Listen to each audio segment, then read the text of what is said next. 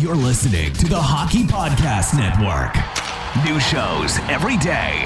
Find us at thehockeypodcastnetwork.com or wherever you get your podcasts from.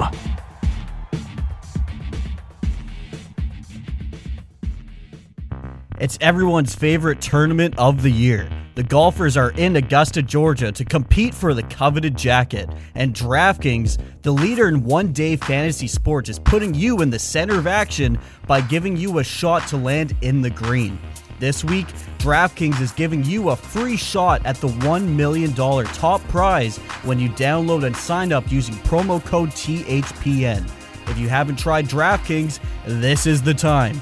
It's easy to play. Pick six golfers, stay under the salary cap, and submit your lineup before the tournament tees off early Thursday morning. Then sit back and follow the action. Download the DraftKings app now and use promo code THPN during signup. This week, DraftKings is putting you in the action with a free shot at the $1 million top prize. That's code THPN, and you can get a free shot at the $1 million top prize only at DraftKings. Minimum $5 deposit required. Eligibility restrictions apply. See DraftKings.com for details.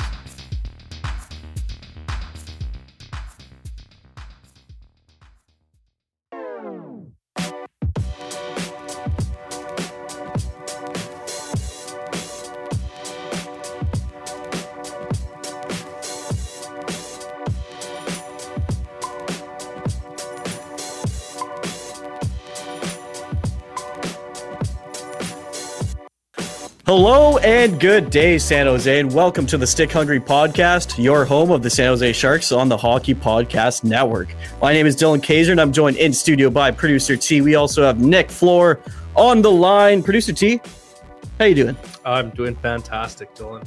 Another uh, another beautiful day in Ladysmith. Another One of beautiful our last weeks in Ladysmith. one of our last weeks at That's why this. I wanted to make sure I said Ladysmith. There you go. Yeah, give uh give Ladysmith a shout out. All the I think there's like eight thousand people in this town. They're all they're all gonna love it. We're moving on up. We're moving to Nanaimo. That's right, all you Californians. You don't know where the hell that is, but it's a, it's Bigger, a, it's a, it's a step up. it's a, it's an upgrade. Nick knows because uh, he has no I Googled option to know. Yeah. Nick, how you doing? How's uh how are the allergies treating you? I know that pollen. I I know you haven't brought it up at all, but I've heard from other people that the pollen's pretty bad. Yeah, uh, things have gotten a little better. Like I said, you get used to it after the shit gets kicked after winter. Well, California winter, not real winter. But uh, yeah, doing good. You know, just uh, struggling with the housing market still. So still doing great though. Living the dream, boys. Living the dream, forever renting. Hashtag millennial shit. Fuck. Hey, well, at least you're not Kyle McLaren right now, because I believe he's out slugging away building someone's deck yeah, um, outside what looks like a mobile home. you know, some ants. I don't know. Ants and there Black Widow. Yeah, ants Oh, and black jeez. widow spiders. God damn, dude. I tell you, Should have just come on the pod. should not just come on the pod. It's a, lot- it's a lot easier here. God, I got a thing. Yeah. All right, boys. Let's give a shout out to our Twitter handles. You can follow myself at DYL underscore THPN. You can follow the show at Stick Hungry Pod, and you can follow the network at Hockey Pod Net. Producer T You can follow myself at producer underscore T E E. and Nick You can find me at Nick Flohr underscore and Kyle the Builder. at McLaren underscore K. Everyone listening on the podcast is like, why is there a pause? It's like, oh, we're just waiting. Yeah. One day. All right, let's uh let's get into some Sharks talk. Uh what what do we want to start off with, Nick? Well, you know, we got a really uh we got a nice interview scheduled for you guys to listen to later on with Chris Peters of Talking Hockey Sense with Chris Peters. And he Uh, did talk some sense into us. did. So it was, yeah. Yeah. it was a great interview though. Really educated us uh, folk about the upcoming drafts, Sharks prospects. You guys are going to really love it. Um, but you know, right off the top, we got Christian Jaros making his Sharks debut because Mark Edward Vlasic is out with an upper body injury. So he's going to be making his Sharks debut alongside Radim Simek. He's a right-handed shot, defensive defenseman. So I honestly I don't expect much. I just want him to not give up an odd man rush. So Well, and producer T loves this move as well because I mean you can pronounce that name, right? Yeah. That's that's not the hardest on the Sharks roster or in the Sharks system, so we're good. He's like, oh fuck, is it Jaros or Yaros? Yeah, I probably still screw that up. Honestly, though, lie. this Sharks organization, like the names that we have Yeah. in this organization, are a bit ridiculous. It's like, crazy. there's only a handful of easy ones. Martin Jones. Yeah, Martin Jones, Yeah. Brent Burns. That's it. You don't like Matt Nieto? Hey, that's not bad. On paper, like that's not that easy. Well, I guess it could. That's be. pretty Yeah, easy. is. That's- Long Beach native Matt Nieto. You know, one word. It's all. that's his full legal name. According to Randy Hahn, it I sure feel like is. Niato or some shit, thinking he's some like some, from somewhere in Asia. Niato. Nieto. okay. Um, all right, let's move on to the next topic here. And we did bring it up last time on the on the podcast, but the Sharks are looking to maybe take on some cap space, weaponize that cap space that they do have, and maybe acquire a couple of picks. Again, I don't know if this is still the plan going into the trade deadline. I think it's really going to depend on the standings because I mean we're only a few points out of the playoffs right now, uh, behind the Arizona Coyotes. So I think if we're in the mix of it, I don't know how active we're going to be at the trade deadline. What, what, do you guys think? Uh, I think you hit the nail on the head. I think it's going to be a really decisive week um, when it comes to you know what what where, where what the playoff picture looks like, where we're going to be after the next two three games before the trade deadline. I think it's literally going to be kind of be that last minute uh, as to when they're going to you know pull the plug or not, or, or Yeah. you know hit the button. So And I think right now we're, I don't have the standings in front of me, but I think we're five points behind Arizona, but we have two games in hand. Yeah. Uh, So if you do win those two games, obviously we'd only be one behind. And the St. Louis Blues are out of the playoffs right now, which is kind of amazing to me. Yeah. Yeah. I mean, for me personally, I still think they're going to approach it as uh, being sellers at the deadline and trying to acquire assets. Uh, Doug Wilson said he's going to continue to try to play the reset, focus on the young guys. Um, we have Anaheim tonight, or sorry, as we're recording this, we have Anaheim, then LA, LA, Anaheim, Anaheim. And everyone's looking at that like, oh, we can make a big push. Yeah, but the rest of the schedule is not easy. We're facing the top four teams afterwards, teams that we've struggled with Minnesota, Arizona, Vegas, and then of course getting slobber knocked by fucking Colorado at every possible chance. So while I do feel like yeah, the Sharks will probably make up ground, the Coyotes are still winning their games, and we still have to go against the Coyotes. Like we Yeah. have multiple games to play against them. I think either three or four. I think it's four total games. On top of three more games against Vegas, three more against Minnesota, uh, four more against Colorado. So I feel like Doug Wilson's looking at the bigger picture and he's saying, you know what?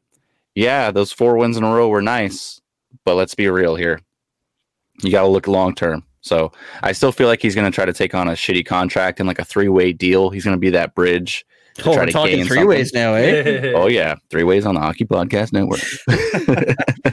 well, here's Uh, the thing too. Like, if you're still in the playoff picture going into the trade deadline, that doesn't stop you from acquiring a guy with a shitty contract and getting some assets with that because he can either play for you and you know he might be an overpaid guy that you can maybe put on your fourth or third line and you still get that asset back. So I, I think you can have it both ways there. yeah, Yeah, I mean, w- w- look at the fourth line right now, right? So let's actually take just a quick rundown. First line's fine. Second line, my balls hurt. Third line's the young guns, right? so third line, you got Donato, Leonard, and um, Dylan Gambrell. Yeah. So your fourth line is your misfits. It's just we said Whoever's there, whoever's yeah, there. Hey, yeah. who's not on the taxi squad? Oh, we have to dress him. Yeah. So it's Viel, Marleau, who's just on the roster to break the record, and Sorensen. And Sorensen is the biggest replaceable piece right there. So there's one guy. So you're not going to get worse by adding a shitty contract, shitty player. You could possibly get better. It's Yeah, like they're at the bottom, in my opinion. Because Unless yeah, you're they're, taking on a contract like Loui Eriksson, then you're just uh, you're really diving there. would you rather have Sorensen or Loui Eriksson? Honestly, I'd probably rather have Sorensen Yeah. uh, after watching too much of Loui Eriksson. It's it's frustrating, but it is a good point though because you know uh, I've heard that some Canadian teams are actually interested in Sorensen. So you move Sorensen, let's say you get a fourth round pick, third round pick, something like that. You take on a bad contract and you get another second or third round pick. You replace Sorensen with that bad contract, whoever you brought back. hmm I I I'd call that a win at Yeah. the trade deadline for this team. It's it's not like you're generating offense with that line, anyways. All the No. offense is coming from the top six and Erik Karlsson at this point. So Yeah. I I still as presume Doug Wilson to be the middleman in an NHL three way. All right, let's let's move on from the three way talk here. Um, Martin Jones, uh, producer T, you're a big fan of Martin Jones, and he's absolutely killing it right now. Second star of the week, 4 0 record with a goals against average of 1.71, under two goals against average, save percentage 942. I mean, this guy's an all star, absolute all star. Four game. Four games, that's all you need. I think Solomon's gonna have to start up the fan club again. I think I think he will. I think know, he will. Think Martin Jones heard he disbanded the, the fan club, and that was it. Got to get Solomon back on side. You know, I hate to be Kyle McLaren in everyone's ears right now, but it's just the Kings and the Ducks. hold, hold up, Nick. Your your internet's cutting up there. Oh, sure. no, it's No, a I- great point though. As many as many times as we've like laughed at Kyle for saying that, it's hundred percent true. Like they're both in rebuild mode, so you would expect the Sharks to beat them, and you'd expect Martin Jones to absolutely trounce those teams. So Yeah. uh, I don't think we should read too much into this. Uh, like But I it's said, nice we to got see him actually do what is ex- expected, though. We haven't had that in a while, so yeah. Last year we didn't have that, so if Yeah. you're talking baby steps, that's nice to see Yeah. from like the Sharks and as a fan, you know, from the, our perspective essentially. But Yeah. I don't expect him to just waltz on into Vegas and post a shutout against Vegas. So if he does, I will eat my hat. So It's Martin Jones we're talking about, boys. Come on. 4 0, 171. Was Come that on. a confirmed live streaming eating of your hat if they if he shuts out. The, I think it was. the I think that's exactly what that, that was. would be pretty awesome. if he shuts out the Knights, Vegas Golden Knights, I said- I will eat a portion of the hat. I do that all the time. I really do. It's it's annoying. At least have the Knights and the Kings in different Yeah. conferences. Like they're so damn close. They are. Yeah. Even in lore, like they're right there. So Yeah. fuck. Yeah. all right. Um great Sharks talk. Great Sharks talk. Let's uh oh, you know what? I think this is a great time to bring on Chris Peters That's actually. great time. All right, we're going to move on to our interview with Chris Peters from the Talking Hockey Sense podcast.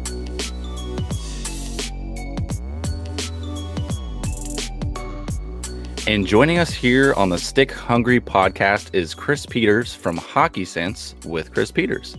Chris, how you doing, bud? How's the weather treating you? It's actually great right now. It finally feels like spring. It's warm.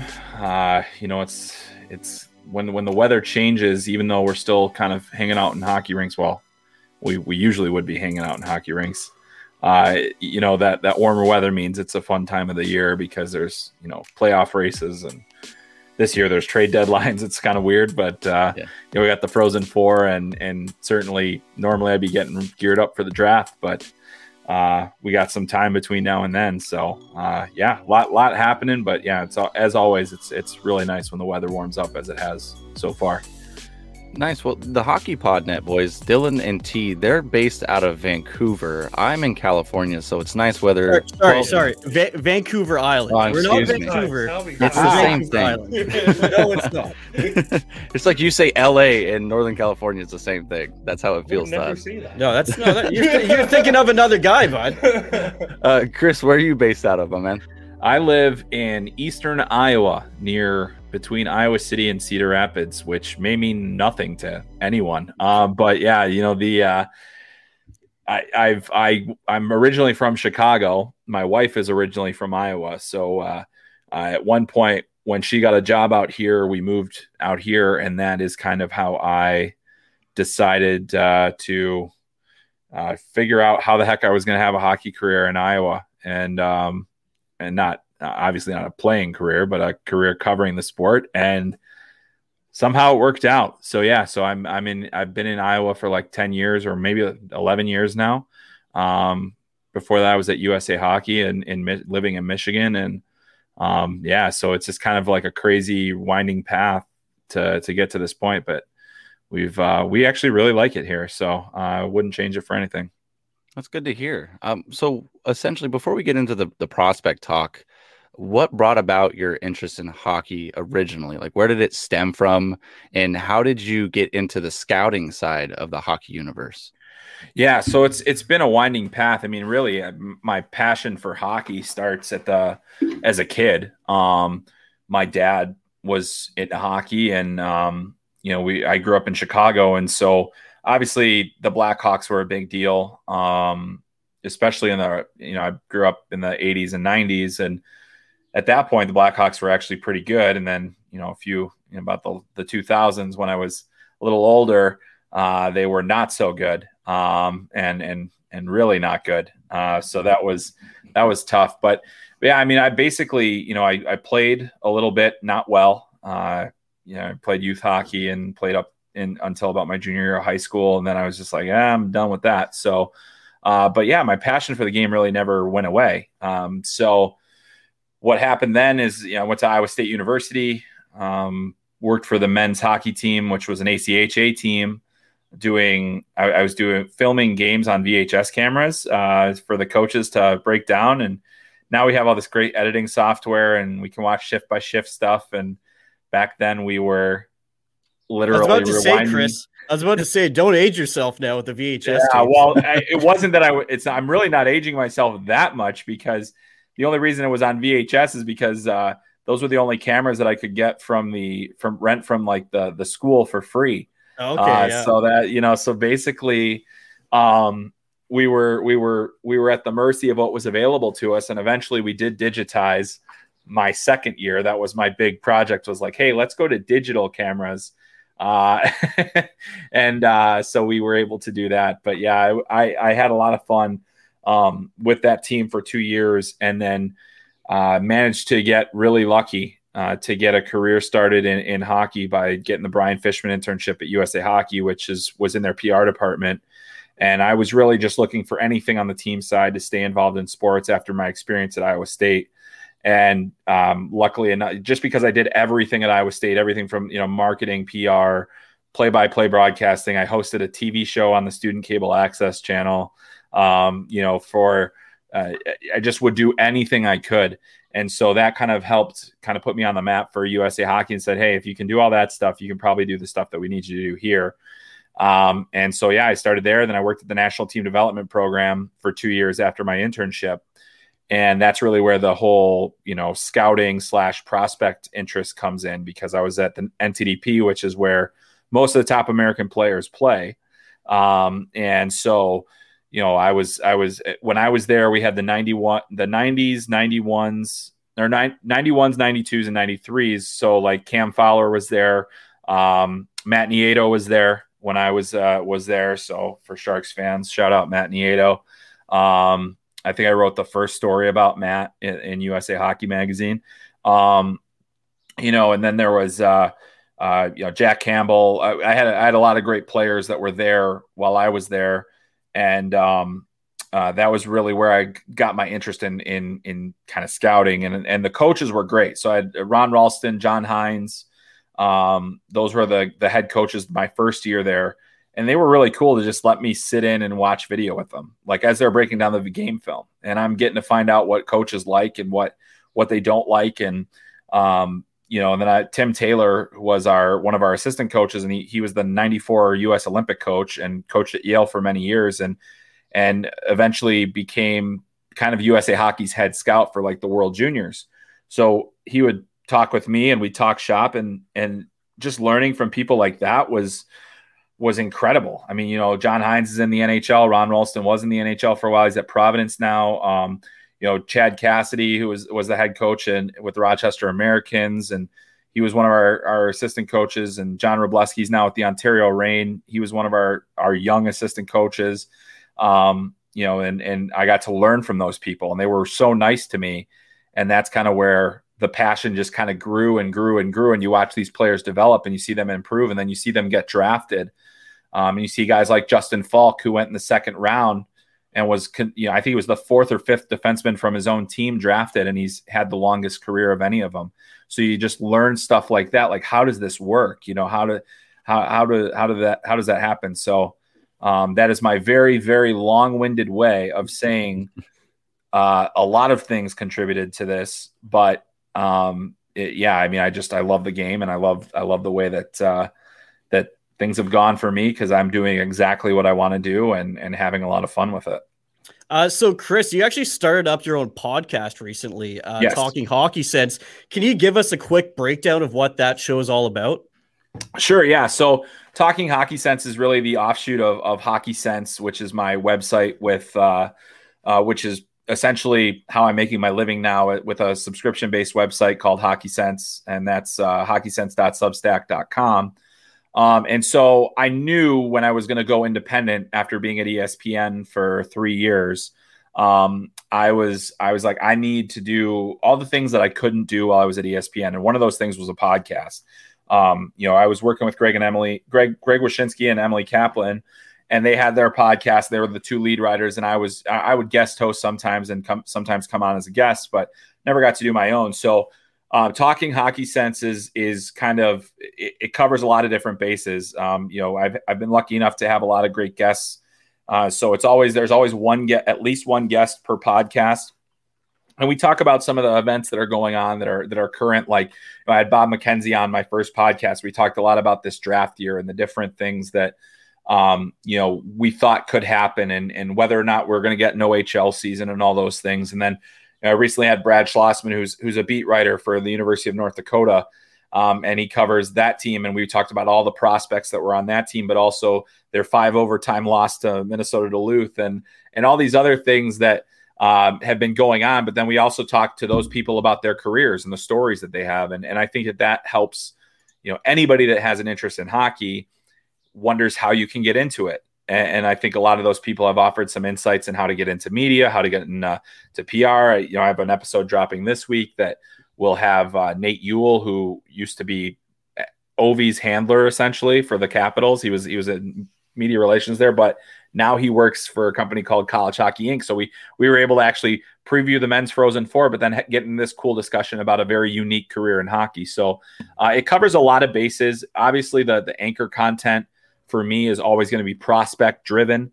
Um, so there will be a lot more about the draft coming up next. There will be a lot more about um, different kind of things. I'm going to have more hockey specific people, not just media, but coaches and players as well as we get on. I think, you know, I'm really going to try to dig into that in the off season as well, where we get some people on uh, from inside the game as well. But yeah, it's, it's, it's an all encompassing thing uh, that I'm just having way too much fun with right now. That's awesome. Um, you mentioned that that five OT game yeah. between North Dakota and Minnesota Duluth. So I was a little under the weather while that game was going on. I talked about it in the last podcast, and I kind of fell asleep and then woke up and I thought they were re-airing the game, but I saw that it was like three or four OT, and I was like, "This is going insane." And I would actually check Twitter, and I saw you were still live tweeting during the game. So, like, how much coffee did it take for you to stay awake for that game? I know it was exciting, especially when they called back the Minnesota Duluth goal for the offsides and like, oh my God, we're going through this shit again. And then there was cramps with goaltending. Like, yep. what went through your mind throughout that whole game? My, I, well, mostly once we got to like the third overtime, I was like, could somebody please just end this? Like anybody, anybody, could you just, could you just get it over with? And I was I was literally yelling shoot at the TV screen and I for both teams. I was just like just shoot. Just shoot it. And I was like this is this is wrong. What I'm doing is wrong. It's everything I I hated a hockey game, but I'm doing it because I just desperately wanted to go to sleep. Um and uh yeah, so it was kind of fun. It, it just got more and more absurd as the game went on and as you mentioned there was a disallowed goal for an offside that was it was offside. I mean, it was the right call but you know, it's it just again the offside challenge rears its ugly head in college hockey just as it does in the NHL. And now, you know, they don't they don't actually, you know, unlike the NHL, they don't have the rule about if your foot's in the air, you're still on side. So that's kind of, you know, that that's what happened there. We also had an instance where North Dakota, one of the players took a shot. It bounced off the goalie's chest protector up and over and just on top of the net which was one of the craziest plays. That was actually Jasper Weatherby. So shark, shout out to the Sharks there for uh, a good prospect there. But yeah, I mean, like he is, uh, he, yeah, that was crazy. And then finally the game ends on a guy that, um, uh, Luke Mylymok, who did not play a shift until the fourth overtime. So this kid was sitting there was for like five hours, literally like five hours comes off and scores the second goal of the season and ends the longest game in NCAA tournament history. So I I managed to stay awake because it was the craziest thing that I've ever seen. Um, there have been some really incredibly long overtime games in college hockey and conference tournaments before, as well. I remember one a few years ago that involved Notre Dame and I think UMass at the time, and that one went like a little bit longer even. So yeah, it was you know you never know what you're going to expect uh, and never know what to expect in college hockey, but certainly uh, that that group gave us a, a lot to enjoy. The worst part about those long overtimes is by the third or the fourth overtime, you can tell everyone is just gassed. Mm. And you're watching it, you're like, I, I don't know how these guys are going to score. These guys are way too tired. Right, exactly. And that's why, you know, it, helps to have a guy that was sitting there for five hours, I guess, you know. But, yeah, totally. But yeah, but, and you're right. Eh, the other thing that you have to consider is, you know, when we watch a long overtime game in the NHL, we're watching peak, the peak of of athleticism and these these players have trained and and and their bodies are in a different level of conditioning of, of college players certainly college players aren't that far away from the nhl but when you get down to like that third overtime you're like wow these guys look like they're skating with cinder blocks on their feet. What's going to happen? And then you know every once in a while you'd see a flash of a guy that just got that burst of energy and got a little bit of adrenaline going and, and, it, and it made it more exciting. But yeah i mean i was worried that we were going to have you know have guys get hurt. And as you mentioned, one of the goaltenders, uh, Zach Stejskal, had to leave the game because he was cramping up, and you know he'd made he, he had been in net for you know 54 saves or something like that, and then the the other guy came in and made six saves and got the win. So you know like that's that's the way it goes sometimes. Another day in the office. yeah. All right. Let's uh let's talk some San Jose Sharks. I want to know from you, since you're the prospect guy, how would you uh, grade the prospects on the San Jose Sharks. I want to include our guys in the NHL and in the juniors. So the guys in the NHL like Knyzhov and Leonard, um, and then some of our other guys in the junior ranks like Merkley and Wiesblatt. Yeah, it's interesting. The um, the Shark system is one that never it never stays very full for very long because it seems like they're they're in various stages where guys are ready and they just they they end up moving up and I think you know it's it's certainly not one of those systems where you say, "Wow, there is just talent everywhere." There's so much, but but there's a lot of I, think it's grown a lot in the last couple of years, and and and so now I think we're seeing a deepening prospect pool for one that really was kind of depleted for years of low first round draft picks or guys that just happen to move up and, and graduate right away. Um, you know, I think that you know Knyzhov and and um, uh, uh, uh, jeez, um, John Leonard in particular uh, was the guy that I wanted to talk about. You know, I, I obviously watched him a lot last year, and I was like, whoa, this guy took a humongous step. And then you see what he's able to do, and he he comes into the NHL ready. Um, I think you're going to see that with a lot of, of of other guys where they you, they have the luxury of letting those guys kind of develop wherever they are. Um, you know, I think the Sharks in the last few years have taken bigger swings on highly skilled players. Um, you know, like they took the they took the shot with with Ryan Merkley, um, which you know, incredible with the puck on his stick. A lot of maturity issues in junior, a lot of other things, and and that's something that's going to have to continue to be sorted out at the professional level. Um, and I haven't had a chance to watch the Barracuda as much this year yet. I'm still once I get through the college hockey stuff and once I get my draft rankings out, that's when I'm going to start going back and looking at more of the AHL guys as well. Um, but I think that you know Merkley has a base of talent where you're like, hey, this is it, you know I understand why they took the risk. I still think there's a lot there that that needs to be figured out. But then you know it's it's obviously I I don't think that you're looking at this prospect pool and saying, well, Ryan Merkley's all they have because it's not the case. I mean, you, you look at obviously getting Wiesblatt, getting um, getting Thomas Bordeleau in the second round was, could could end up being one of the real coups of that draft. And uh, in the last draft because I think Bordeleau, after watching him so much with Michigan this year, as I was watching their draft prospects with uh, you know three guys that could potentially be in the, the top ten, Bordeleau every time, every single game did something that made me you know sit up a little straighter and just be like, whoa, hey. Um, and and he did that to a point last year, but he did it much more this year. So I was really impressed with him. Um, you know, the guy that they just signed too, Scott Reedy, I think is a guy that you let that it's a great example of just letting guys develop, get there, get there when they're ready. I think he's much more ready to kind of play a, a lower lineup kind of position for them and at, at the NHL level. He was a top top line player in college. I think he's going to fall down the lineup a little bit more. He's got good size, strength, good good work ethic, really good speed, good shot. So all those types of things. Same thing with Jasper Weatherby, who's going back to to, to North Dakota. So you've got you've got prospects in college, you've got prospects with the Barracuda, you've got guys all over. Obviously, Jonathan Dahlen is still floating out there in the in the you know we're like, is he ever gonna is it ever gonna mm-hmm. happen for him in North America?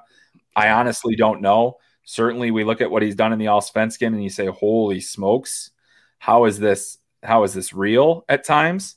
Uh, but he needs to take that step. You know, it, with all due respect to the Allsvenskan, it's quite a long way from the NHL.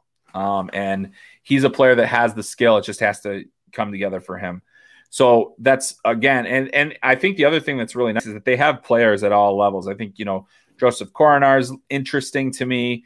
Um, you know, I think that there's a lot of of their their goaltending. I, I mean, I think it needs to improve. They don't really have like a blue chip goaltending prospect, but I think you got guys at every position that you can feel pretty good about. And you know, I know I just kind of just threw a bunch of names out there, but I I really do think that uh, this is uh, this is a prospect pool that has greatly improved in the last two years, and one that I think will continue to get better just because of the way that they have have kind of structured their their drafts and and they're not afraid to take risks. Yeah, we've uh we noticed that they've been kind of swinging, like you said, for the fences. Even with the Ozzy mm-hmm. Pick this last year, it was a a bit of a surprise to most people when they decided to take him where they did at the end of the first, as well as Merkley. But uh, you mentioned Bordeleau, Thomas Bordeleau. He's I watched him particularly close, mainly because he was one of the few prospects that was playing at a higher competitive level.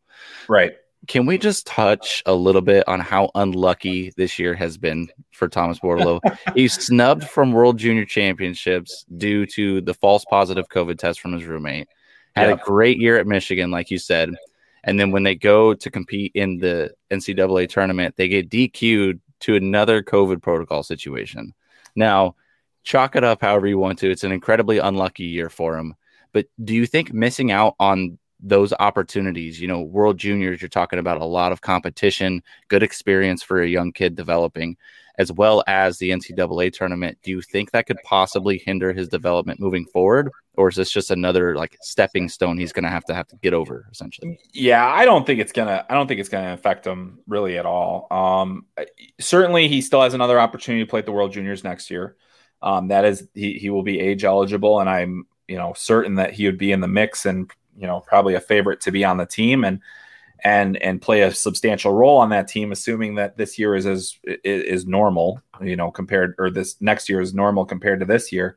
Um, you know, but I, I, I think it does hurt to miss the postseason. They did play in the Big Ten tournament, which is a single elimination situation. So you know, like there are some high stakes games there. Ended up you know losing in the championship game to uh, or in the semifinal to uh, to Minnesota, um, which was you know two two really good teams there. Um, but yeah, but I think for Bordeleau, the most important thing for him is just to continue to get stronger. You know, I mean, he played 24 games this season, which is a lot more than a lot of other players have been able to play at this point. Um, he's in a good place for pro development. He's around elite players at Michigan. That's the other important thing is when you go to college, you don't necessarily know how many of the guys around you are going to be high, high end players at Michigan. You know, he was playing with, um, uh, he, he was playing with, uh, why can't I think of it? Brendan Brisson, you know, and and and that was that's a first round draft pick that he's playing with. A guy that, you know, I think if you did a redraft right now, you might take Thomas Bordeleau ahead of, of Brendan Brisson at this point. Um, so Spicy. I think that you know Bordeleau is is one of those guys that is is to need, he's exciting. He needs more time to just get, you know, to get stronger and to have a little bit more of a, um, just develop more well-rounded game. I think his offensive tools are, are outstanding. His, his, um, his vision is, is really something. I mean, his ability to make plays and, and find, find open ice is, is truly impressive. So, um, he's one of those guys that I think you just let him sit in college for a year, maybe another another year after that, even just to let them. You want him to arrive ready and spend less time in the AHL. And I think that he's one of those guys. If you give him those two three years of college hockey, you know it could very much be like a John Leonard, where he comes right in and and essentially is is ready to play. Um, so I, I, think that he's a real interesting guy. And yeah, I think it is unfortunate that he missed the World Juniors. He would have been on that team. You know, they still ended up winning gold without him. Um, but yeah, losing him and Johnny Beecher basically right before the tournament was a real kick to the gut. And then basically they all they were in Fargo for the tournament, and then they basically unloaded their gear, tested, loaded their gear. They practiced. They even practiced in Fargo. Then they loaded their gear on the bus and they went home because basically they, you know, they got shut down the day, the morning they were supposed to play. So, um, yeah, really tough one for him, but I think he's a really exciting prospect and one that uh, what Sharks fans are going to really enjoy and definitely should watch next season uh, when he when we expect him to return to the University of Michigan. Uh, you know, Chris, you mentioned that under normal circumstances, you might have been already kind of gearing up to the draft a little bit more, and that kind of comes to the point of this. This draft really is going to be a bit of a crapshoot in the sense that some prospects didn't even get to play a full season. I know that there's a bit of a consensus coming out regarding, you know, where some picks are going to go. Do you agree with these early consensuses? And what are your views coming into this uh, this crazy draft? Yeah, I mean, I, it is crazy. The, the the thing is, is you know, we we got a lot of season to look at for for guys that are really under the strongest consideration for number one overall, and I don't think it helped us figure it out anymore about who who really it should be. I mean, I think the general consensus right now, at least among the scouts that I've talked to, and I'm and I will be talking to a lot more of them in the next couple of days, um, is you know Owen Power from the University of Michigan, six foot five defenseman, is largely considered, but not com- not certainly not unanimously considered the number one prospect for this draft. There are others that think maybe it's Luke Hughes from the National Team Development Program, Jack and Quinn's younger brother, uh, that he could be number one. Some people think it's Matty Beniers at Michigan. Some people think it's Dylan Guenther from uh, the Edmonton Oil Kings. I mean, that's the kind of thing that we're dealing with here. I mean, I think there are even people that that would say maybe it's William Eklund from uh, from Djurgårdens. So there, it, it's wild that I've never I've never covered a draft where there was this much um, uncertainty, and then obviously we have this weird season where most most everybody you know they've had to do mostly video work um, you know crossover scouts. They're not getting to as many games in outside of their own region. Um, you know, nobody's seeing what's happening in Europe live uh, outside of their area scouts that are already there. Um, you know, so we've got some really important events coming up with uh, the World Under 18 Championship, which I think is suddenly the most important and will be the most scouted event in North America, like ever, because it's it's going to be in Texas and it's going to be Sweden and Canada and U.S. and Finland and Russia. And so now finally, a lot of those European players are coming here to North America. So general managers and head scouts and crossover scouts are going to be able to see these players that they've been getting reports on from their area scouts. So that's going to be really important. Um, but yeah, I, I think that I I agree mostly that that I think based on what I've seen this season, for me the top pick comes down to either Owen Power or Matty Beniers, both at the University of Michigan. Beniers is a is a do everything center.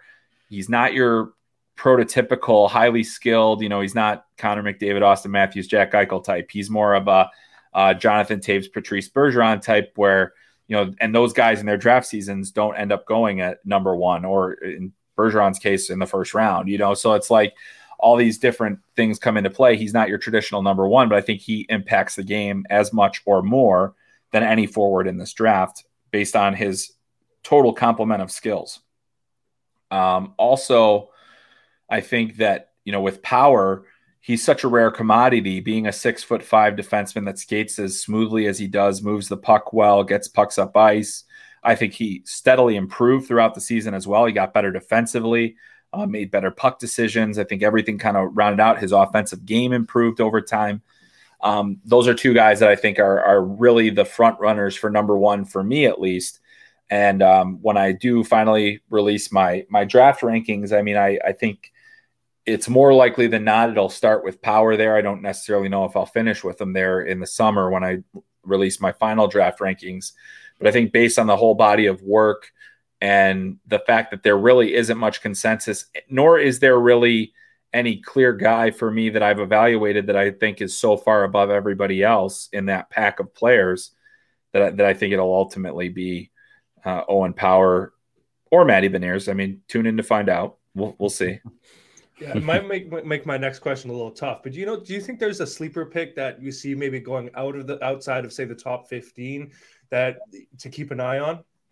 Sure. Yeah. I mean, I think I think in any year there's always there are always going to be those guys that that sneak in somewhere that you know there's there's not as much of a, a consensus on and, and guys that you know last year for me that guy was was like Lukas Reichel. There was a lot of places didn't necessarily have him in in the, the first round even uh, the blackhawks took him 17th and that's exactly where i had him too um, was 17th on my board and and you know, I think that guys like that have high value. So usually in those instances, I'm looking for players with higher skill levels, and um, you know, so for me, I think one of those guys very well could be Cole Sillinger, who's currently playing for the Sioux Falls Stampede. Some people have him like as a top 15 guy. A lot of NHL people I've talked to are, are not as necessarily certain that he's a top 15 pick, but really brilliant scorer, deadly release on his shot. You know, his skating does need to improve a little bit, and he's not the biggest guy. So you always worry a little bit about when that happens, but he has such an elite shooting tool and then also really great playmaking skills. I think that he's the kind of guy that has the skill set where he could drop a little bit further than he should. And then then all of a sudden you get a high value pick out of a guy like him. So I think like guys like that, Cole Sillinger, maybe Nikita Chibrikov, if uh, if there's a uh, uh, uh, you know, kind of a he's one of those Russian guys where you're just like, I don't know, maybe, maybe yes. I think this year it's going to be really interesting to see how teams value, um, you know, the the Russian players. That most of them have played full seasons. They've gotten in either in their junior league or in the KHL. They've played a full year, so they have the most complete body of work. So it'll be interesting to see if that helped or hindered them. Um, but guys like that, where there's a high skill level, but there might be one or two things that are don't don't quite work right. Um, like maybe it's the skating, or maybe there's just you know something like that. It's usually the skating that that forces a guy to drop. But um, yeah, I'd say that Sillinger and Chibrikov are two of those guys that I'd look for in that middle tier that uh, could jump up and, and and bring value.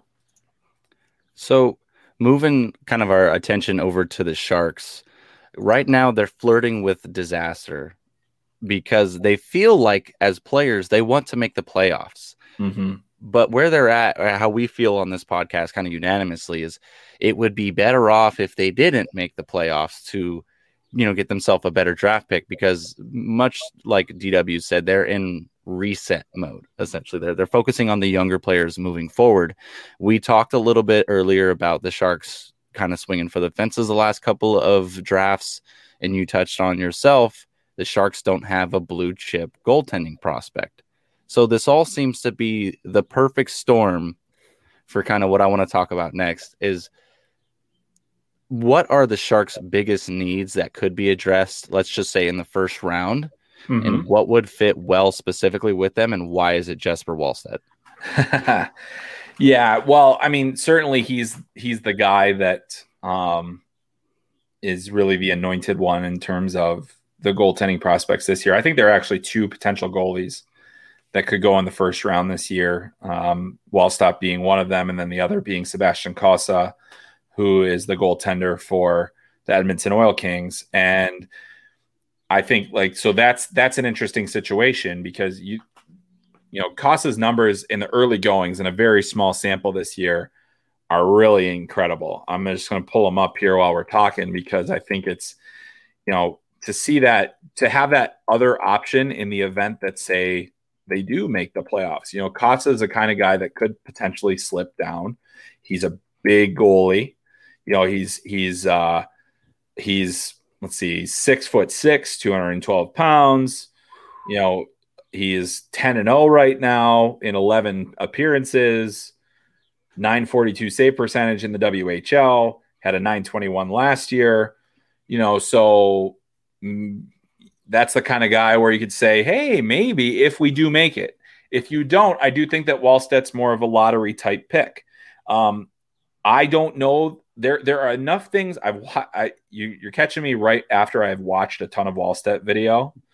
Um, because uh, I've, I've been working on my draft rankings, and I I as I continued to watch, you know, just I came into it just fully enamored with the skill set and the technique and all these other things. And then when you watch enough video of players, and this happens to everybody, so maybe I'm just nitpicking, but as you watch more video of players, you're like, you start to poke holes in them. And, and Wallstedt was a guy where I was like, wow, the more video I watch, the less I like him. Um, you know, eh, not, not, I, I shouldn't say that. Like, I still think he's a, a top tier goalie prospect.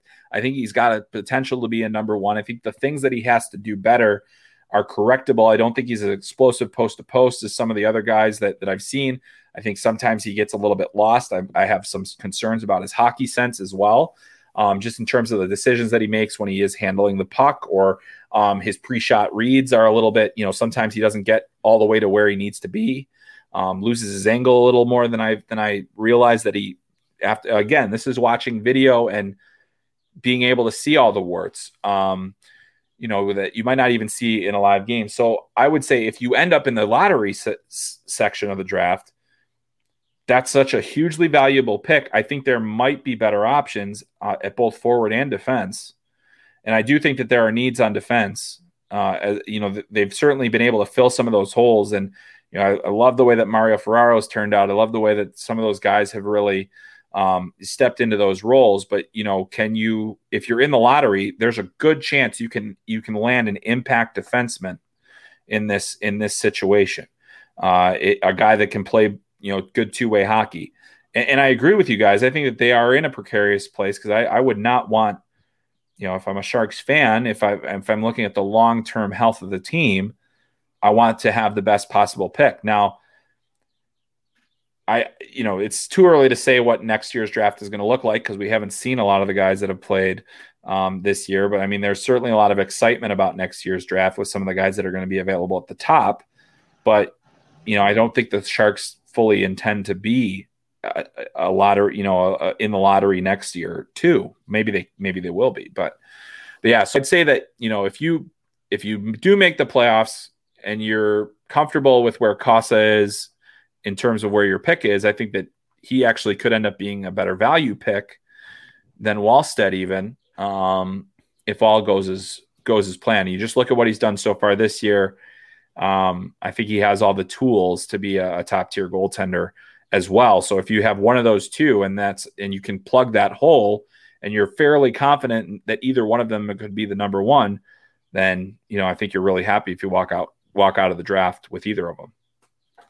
Awesome. It's good to hear. So we're throwing away Jesper Wallstedt. Just just canon. he sucks apparently. I'm kidding. No, yeah, don't do that. Don't do that.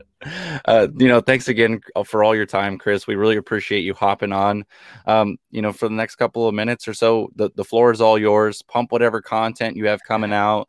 Let the fans know where to find you on all the social media and where to find all your work. Sure. Yeah. Well, thanks a lot, guys. It's been a pleasure. And um, yeah, if you want to check out some of the stuff that, I, that I've got going on, hockeysense.substack.com is the website where most of my written work is going to be. We will have uh, the 2021 spring draft rankings. So the second to last before I update again at the end, towards the, the end of the draft. Um, a good chance to look at kind of where the draft class stands. Um, Talking Hockey Sense podcast. We got a men's Frozen Four preview this week. Um, and, and, that just covers so many different elements of the game as well. Uh, it's been a lot of fun to do. So you can get that pretty much wherever you get podcasts. Um, and then also, I, am on Twitter at Chris M. Peters. Uh, I will be at the Frozen Four. I'm leaving tomorrow. So I'm, I'm excited to be at a thing, which, you know, I have not done in over a year. Um, so that's going to be great. And uh, I'll be doing on site coverage there for Hockey Sense and then also I do um, betting advice on betway.com as well. So uh, if you are into making wagers, fade my picks. So that's my best, that's my best advice I can give you. Awesome, but, uh, yeah. Thanks again for joining us. Uh, have a great rest of your day. I hope that the spring weather is beautiful out there in Iowa. Yeah, thanks a lot, guys. Great to be with you. Big shout out to Chris Peters for jumping on the podcast. A much smarter man than all three of us combined, combined uh, when it co- comes to uh, draft talk and prospects, and probably life in general. To be quite honest with you. Yeah, he's got greater hockey sense for sure. He really does. He really does. Um, boys, this is the new game show that is sweeping across the nation.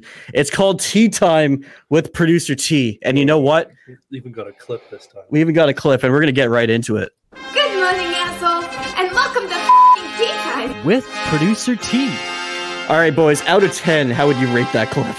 I'm gonna have to give it a solid 9.5. 9.5. Nick? That's a fucking tenor in my book, That's buddy. it. I'm, that's what I'm talking about. That's a Can't tenor go- in my you can't books. Go 10 because then if you do a better clip, There is no better clip. There's no better clip. That's it. That's it. That's that's the tea time, baby. All right, let's uh let's get right into it. Tea time, and this has basically been forced upon us by Isha Jerome of the Soda Pod. no We we love it. We love it. Um, so it's yeah, it's I, I like it though. This is a new segment popping out of nowhere, and it's uh involving producer T, so even better. Um, so let's get into it. Here are the questions from Isha Jerome. First question: Is a group of squids called a squad? yes. Squid Squad. Squid Hell Squad. Yeah. Hell yeah. Or is it the squad squid? Squads of squid. Squads of squid. There we go. Sounds like a of squid. band. Dude, honestly, I Band name. t-shirt. Yeah. I want a t-shirt. All right, next question. If Apple made a car, would it have Windows? yes. I mean, I told like I get the Windows 10? yeah Windows. Well, they've got 10 windows. Whoa. Windows Vista. I can also kind of see Apple being that car if they did make cars just no windows at all. Like Yeah. literally, It's just all Yeah. like TVs around the whole thing with cameras you pointing You don't out. get to actually see outside. You know, it's just a TV monitor. Zero latency. Like, but what if there's something there that's not there? yeah, yeah. You lose, you lose like GPS connection. The car just, all the screens just shut off, and you're just fucked. You open the door, you're in the middle of absolutely nowhere. Yeah. All right. Next question. If you're waiting for the waiter, does that not make you the waiter? yes, it does in fact make you the waiter. So is there two waiters in this situation? Yeah, then? there's the wait E and the wait. The waitee and the waiter. This guy's coming out with the big questions, with the big Do you answers. I start mean. then waiting on other tables while you're waiting for your waiter? Well, no, because then once you start serving other people, you're no longer waiting, which makes you no longer a waiter. Does the waiter now have to tip you for being a waiter? Oh, no, that's, Oh, the big, that's the big money ticket. That's Takes the another fifteen percent question right Next there. Next time I go to a restaurant, I'll be like, you know what? Actually, I think you should tip me because I was waiting. Because that'll go down well, boys. All right, next question. Why is bacon cooked yet cookies are baked? Uh, this is a great question. I have no idea, but I think Yeah, you just ever 'cause- you ever got baked from bacon? Hey! No, I have from cookies though. Exactly. Uh, That's what I mean. That's what I'm talking about. I think it's just because like like cakes and cookies and stuff, you'd use convection bake. You know, you know, and then Yep. if you're cooking bacon, you don't. I think you maybe roast it. You know, put it on roast. Con- It goes in the oven, my man. Yeah, I know, I know. Yeah. But if you want to get on technicalities, you know. Well, I, think it's mean, and, and you can oven. cook bacon on a on a pan on the stovetop, Exactly. right? You, you're gonna make a cookie that way? That'd be fucked up. Yeah, you bake you bake sweet kind of like breads and biscuits and Yeah. cookies and biscuits. you All know. right. So uh last last question here. This has been a great tea time, by the way. I think it's Uh, been the best, last yeah. question. What do you call a Trail BC resident with two spliffs? Now, keep in mind, people, that the Trail Smoke Eaters is the hockey team, the BCHL team in Trail. I honestly, I, I think this should be on their logos. Is it double jointed? Oh, double joints. There we go. There we go. Bay Area hordes everywhere. I love it. Uh, Wow, that that's uh that's quite a way to end off a podcast. Yeah, that was I love an ending, boys. That was a good one. We were considering actually nixing this segment, but after you know we saw how uh, pumped you were, we're just gonna keep it going. We're gonna keep it going here, and we got a new clip, so we have to. Like, yeah, I'm not gonna make this clip for a one-time use, here, boys. this is this is here to stay. deserves more than one time. It has to at least go as long as Nick will try it. Oh God. Yeah. Yes. So basically, T, what I'm trying to say is we need to see you puke before we can end this segment. All right, boys. Anything else we want to talk about before we jump out of here? I think that was the perfect ending. I think that was the perfect ending. Big shout out to Chris Peters uh, for jumping on this podcast. Uh, big shout out to Kyle McLaren. I hope that deck is going well. Um, I, I I don't know about that guy's carpentry skills. I mean, played you know ten or so years in the NHL, comes out, starts building decks. Might look a little crooked. He's like, I'm laying the wood, boys. okay. Uh, We're like, Kyle, it's nine o'clock. He's like, I know. Um, anyways, boys, let's give a shout out to our Twitter handles. You can follow myself at DYL underscore THPN. You can follow the show at Stick Hungry Pod. You can follow the network, the Hockey Podcast Network, at Hockey Pod Net. Producer T At producer underscore T E E. and Nick. You find me at my balls hurt. I'm kidding. At Nick Flohr underscore. You should really call a doctor about that, Nick. hey, we're scoring, so fuck it. there we go. There we go. Hey, when that line doesn't score, do they then have blue balls? Yes, absolutely, absolutely, they do. All right, folks, this has been uh, this has been a hell of an episode. Hell of an episode. Hell of an episode. We will catch you on the live stream on Sunday.